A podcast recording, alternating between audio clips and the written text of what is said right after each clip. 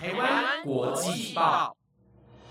，The Taiwan Times 制作播出，值得您关注的国际新闻节目。欢迎收听台湾国际报，我是浩伟，马上带您关心今天四月十三号的国际新闻重点。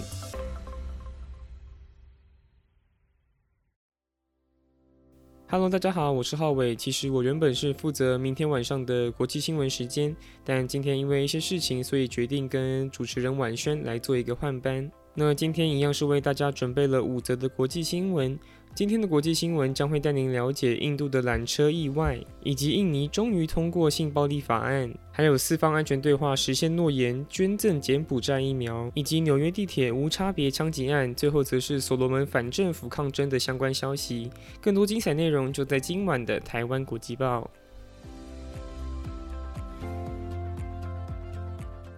新闻首先带您关心印度意外事故，不知道各位听众是否有搭乘缆车的经验？我相信大家都知道这有风险，但仍然会想体验。毕竟发生意外的几率非常低。但没想到，在本月十号，也就是三天前，印度最高的缆车在该国东部山区发生两车相撞意外，导致三人死亡，超过六十人受困。事故发生的地点崔古特山丘，因为地形特别，所以让救援行动显得复杂。尽管印度国家灾害应变部队以及印度空军都在第一时间前往救援，但在受到限制的情况下，这起事件经历了整整超过四十小时才结束。更有一名男性乘客因为担心缆车线断裂而整夜都不敢睡觉，最后被绑在椅子上由空军接走离开案发现场。而就在单位表示，事发当时约有七十人受困在半空中，但考虑到地形问题，所以每天的行动都必须在天黑后立刻停止。导致有部分乘客在空中待了将近两天的时间才获救，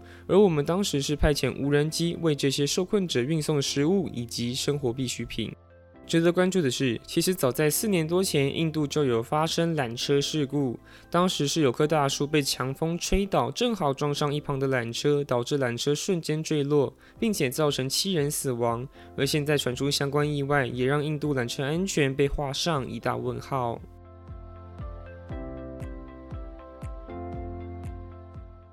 接下来要把焦点放在女权问题。自疫情爆发以来，印尼不只是确诊数增加，甚至连针对女性的性暴力案件也一起变多。根据统计，印尼去年有将近三十四万件性暴力案，比前一年激增百分之五十。而印尼国会也终于在昨天通过性暴力法案，期望今后可以帮助受害者伸张正义，并且拒绝任何性暴力。根据法新社报道，在印尼发生的性虐待案通常都会被视为私人事务，而受害者也常常不被鼓励向当局通报。这个现象引发印尼女权运动人士不满，认为印尼缺乏管道及法案，让女性只能默默接受伤害却不敢吭声。所以，当印尼国会议长马哈拉尼宣布法案通过时，现场瞬间充满欢呼以及掌声，因为女权运动人士已经等待这一刻十年之久。此外，印尼去年曾发生教师性侵十三名学生的事件，引发外界愤怒，但同时也让印尼总统佐科威不得不重视相关议题。在他呼吁国会加快进度的情况下，多年来受阻的性暴力法案终于通过。这项法案的内容包括了对身体的性侵害犯罪最高可判处十二年徒刑。而婚姻内与婚姻外的侵犯也都包含在内。此外，性剥削可处十五年徒刑，强迫结婚可判九年徒刑，其中也包括同婚。那如果有发生未经同意散布性内容的情况，则可处四年徒刑。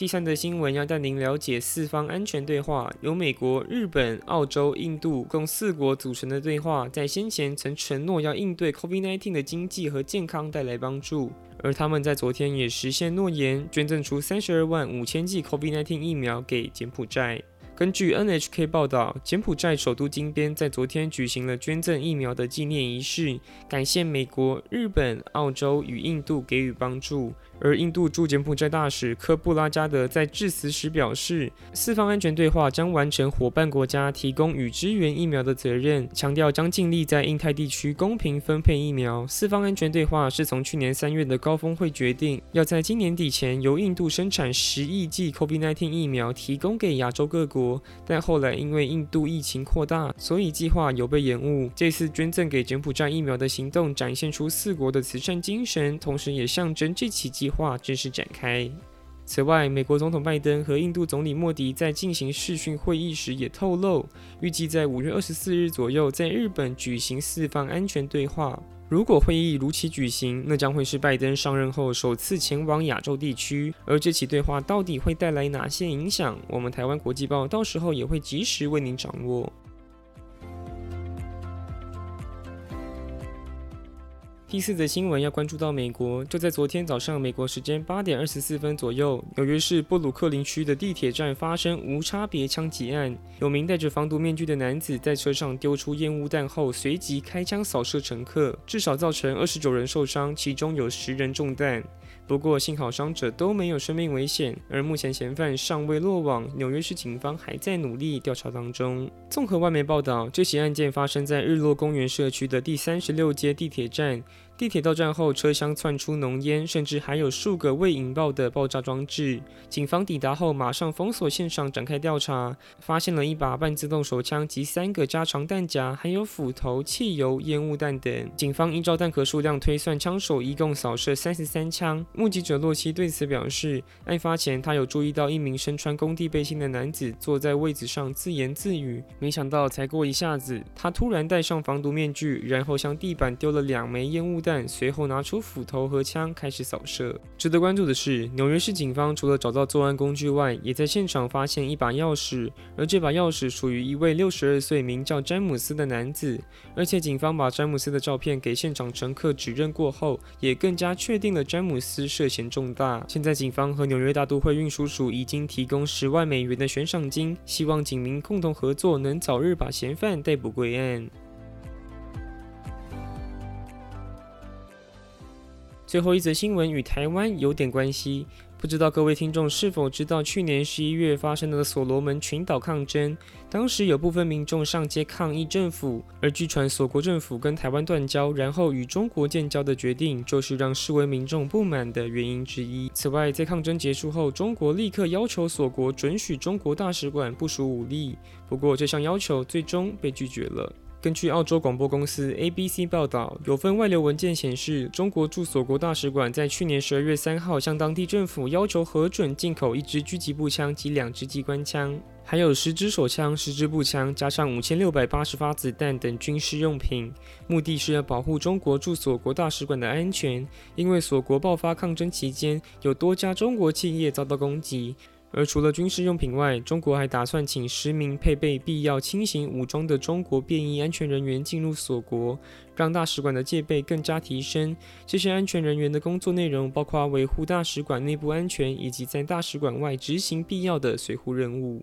锁国有许多抗议者都是来自马来塔省，而马来塔省其实长期以来都与中央政府立场不同。马来塔省长苏达尼坚决反定索国政府与台湾断交。自从索国与中国建交后，马来塔省仍然继续维持和台湾的友好关系。苏达尼甚至还曾宣布要发动独立公投，希望马来塔省能脱离索国。但后来政府以独立公投不合法为由，拒绝苏达尼的要求。以上就是今晚的国际要闻，不知道大家都对哪则新闻最印象深刻呢？我自己是对于纽约地铁的枪击案最印象深刻，因为我记得这好像不是美国第一次发生地铁的枪击案。不过幸运的是，至少没有任何乘客因为这起案件死亡。不过也希望美国政府可以提高地铁的安危，像是在进站前检查乘客的背包以及随身物品。我相信这样的方式应该有助于避免情况再次发生。好啦，那今天的新闻也要到这边告个段落了。节目内容借由了台湾 Times 制作播出，感谢各位观众的收听，我是浩伟，我们下礼拜再见喽，拜拜。